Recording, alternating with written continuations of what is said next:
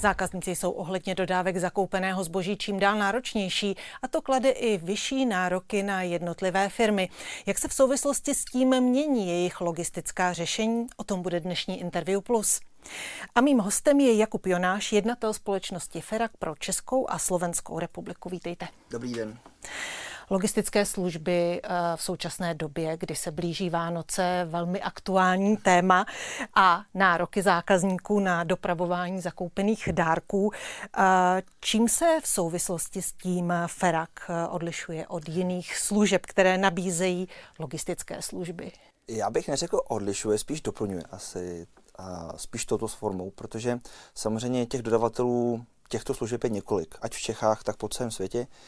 Čím my se snažíme samozřejmě malinko odlišovat, malinko, proto říkám tím, že my se snažíme dodávat vlastně řešení na klíč. A díky tomu, že my to i vyrábíme ve Švýcarsku, je to naše domovská centrála a i výroba, tak dáváme těm klientům a našim největším zákazníkům samozřejmě tu jistotu, že není nic doručováno přes půlku světa, dneska to je velký problém, ale všechno to je napříč vlastně jedním kontinentem a to znamená to nejsnažší možnou cestou. Takže řekněme stabilita a, a to důvěra v tom doručení. Jak se mění očekávání zákazníků v čase? Určitě bych řekl, že když to srovnáme v roce 2019 před covidem a během mhm. covidu a dneska, tak jednoznačně už úplně opadla ta doba, kdy včera bylo pozdě, všechno to doručování na D1 od objednání, dneska ráno objedná, večer to je, furt to trvá, ale díky dnešní době samozřejmě rostoucích cen a obav jde hodně o tu dostupnost a o tu cenu, když to řeknu takto. Na jaké obory se těmi vašimi řešeními soustředíte? My se snažíme v dnešní době soustředit na dva hlavní obory. První je samozřejmě e-commerce, to znamená to, co si kupujete od všech možných dodavatelů elektroniky, kosmetiky a tak dále, přes vlastně přepravní a ukladatelské služby, to zvaný 3PL modul. Je to vlastně o tom, že máte obrovský hub, kde se vám sbírá několika tisíc, deseti tisíců zásilků, kartonů, palet a kdy se potom samozřejmě distribuují napříč všemi kanály Česká, Slovenská, Střední Evropa, Západní Evropa a tak dále. Tam my vidíme ten největší růst a potenciál a tam se právě snažíme nejvíc cílit naše aktivity. Co všechno, když se takhle zeptám, zvládne už automatizovaný a robotizovaný systém v tuhle chvíli? Dneska dokáže spoustu věcí. Já to ještě trošku uh, do detailu skočím tam. První věc je to, že dokáže uh, poslat e-mail a zkontrolovat nějaké věci. To jsou ty elektronické části. To my neděláme, ale i to zvládne.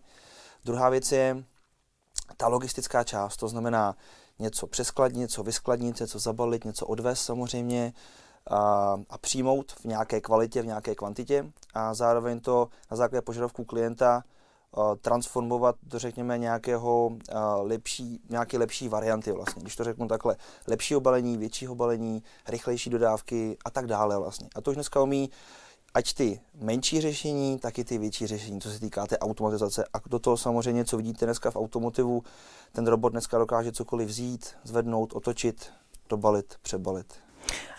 Kterým firmám to nejvíce pomáhá? Jednoznačně právě těm firmám v oblasti e-commerce, to znamená kosmetika, elektronika, to vysokobrátkové zboží. A druhá věc samozřejmě automotiv. Tam to začalo. Už pan, pan Ford samozřejmě zavedl pásovou výrobu a tato postupně eskalovat až do dnešní vlastně výšin, kdy vidíte, že ten robot dokáže vozit a vlastně přenášet eh, i kolik, několika set kilové hliníkové části vozidel vlastně. A jak to funguje po té technické stránce? Eh, ty roboty? Teď myslíte uh, servis nebo instalace, ještě bych tak nějak... Uh... Ta vozidla. Ta vozidla. Vlastně máte několik částí. Každé to vozidlo, robotický vozík nebo ten malinkatý robot žilové, jak my říkáme, to AMR, tak uh, má vlastně tři základní druhy navigací. První je taková, řekněme, laserová navigace, kdy má vlastně nahoře laser a vlastně má proti sobě, naproti zdi, řekněme, nějaký uh, druhý senzor, kde vlastně on chytá tu část, kudy vlastně má jet. A já vlastně říkám, že se tak očuchává část toho skladu, vlastně kudy může vozit. A když před sebou vlastně vidí překážku člověka, jiný stroj, cokoliv, tak on se zastaví, vyhodnotí situaci a řekne, aha, můžu jet, nemám tady další překážku, můžu obět.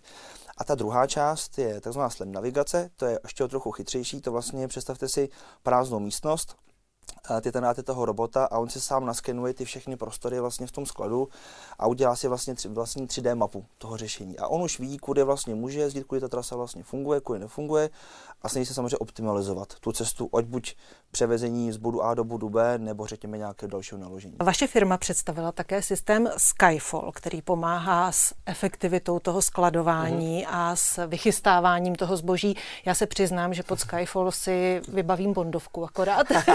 tak můžete, můžete mi říct, jaká je tedy ta podobnost Určitě, a co to vlastně vůbec je? Jak funguje ten systém? Uh, Skyfall, náš systém Skyfall je závěsné zařízení, které vlastně dokáže v několika tisícové kvantitě vlastně uspořádávat a zároveň skladovat uh, na závěsných systémech principu cokoliv od rohoží do automotivu až trička, bundy nebo kartuše vlastně do instalatérských prací v opravdu několika desetitisícových kvantitách. A vlastně proto Skyfall, že vlastně eh, to navyšování začíná na zemi a teď to jde pod nějakým úhlem 60 stupňovým do vlastně do 8 metrové výšky, tak aby vlastně ta hala, ten prostor nejdražší, ta zem vlastně v tom skladu nebyla ničím okupovaná a zatěžovaná. Takže proto Skyfall je to naše vlajková loď, to je pravda. A, a vlastně ten systém dneska dokáže transformovat přes nějakých 10 000 kusů závěsů za hodinu a příštím skladem. Když se zastavíme u současné ekonomické situace, jak vlastně ty vaše systémy pomáhají v téhle eh, neutěšené ekonomické situaci firmám?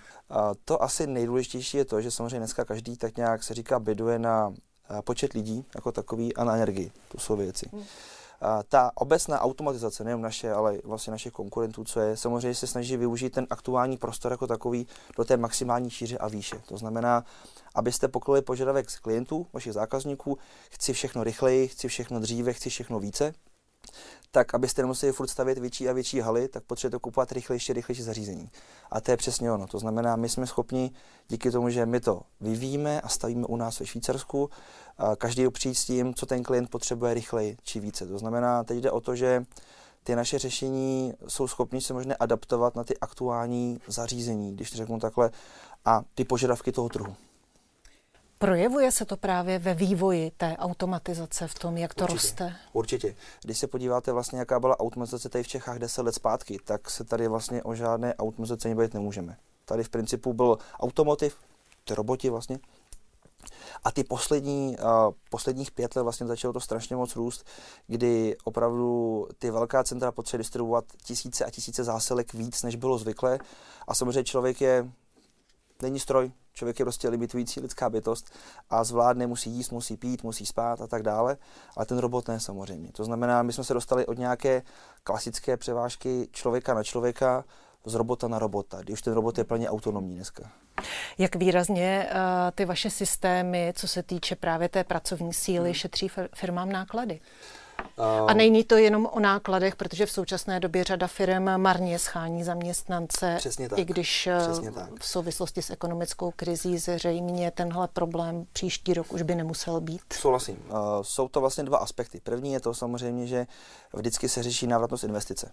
To znamená, vy si spočítáte u toho klienta, kolik má na tu danou aktivitu počet lidí, a kolik lidí by mu právě ta daná aktivita ušetřila a teď ne tím, že by ty lidi najednou šli na dlažbu, jak se říká dově, to vůbec ne. Vy je pouze přesunuté na jinou část, kde ten člověk furt bude potřeba, v tom vychystávání, v tom balení a tak dále. A tam právě je ta největší úspornost, protože ten člověk, a dneska je to nabízíme, uh, není to pouze o tom jednorázovém nákupu, ale řekněme nějakým delším pronájmu těch zařízení. To znamená odpisy z daní, to je první věc. Druhá věc samozřejmě je to, že nepotřebujete už takový množství lidí na tu neproduktivní činnost, že ten robot, jak říkám, nemusí spát, nemusí jíst, nemusí pít. Jednou za den mu vlastně dáte eh, nějaký menší servis a to je vlastně všechno, když to přeženu. Takže to je první věc. Druhá věc samozřejmě ta energie. Každý klient se nás ptá, kolik to je motoru, kolik ta motor má spotřebu a tak dále a tak dále.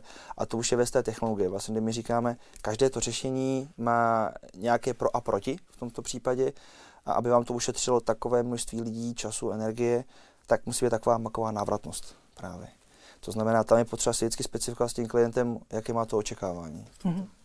Závěrečná otázka, jak se vůbec eh, zájemci uh, dozvídají o těch hmm. vašich logistických řešeních a o tom vývoji, který uh, bude rychlý?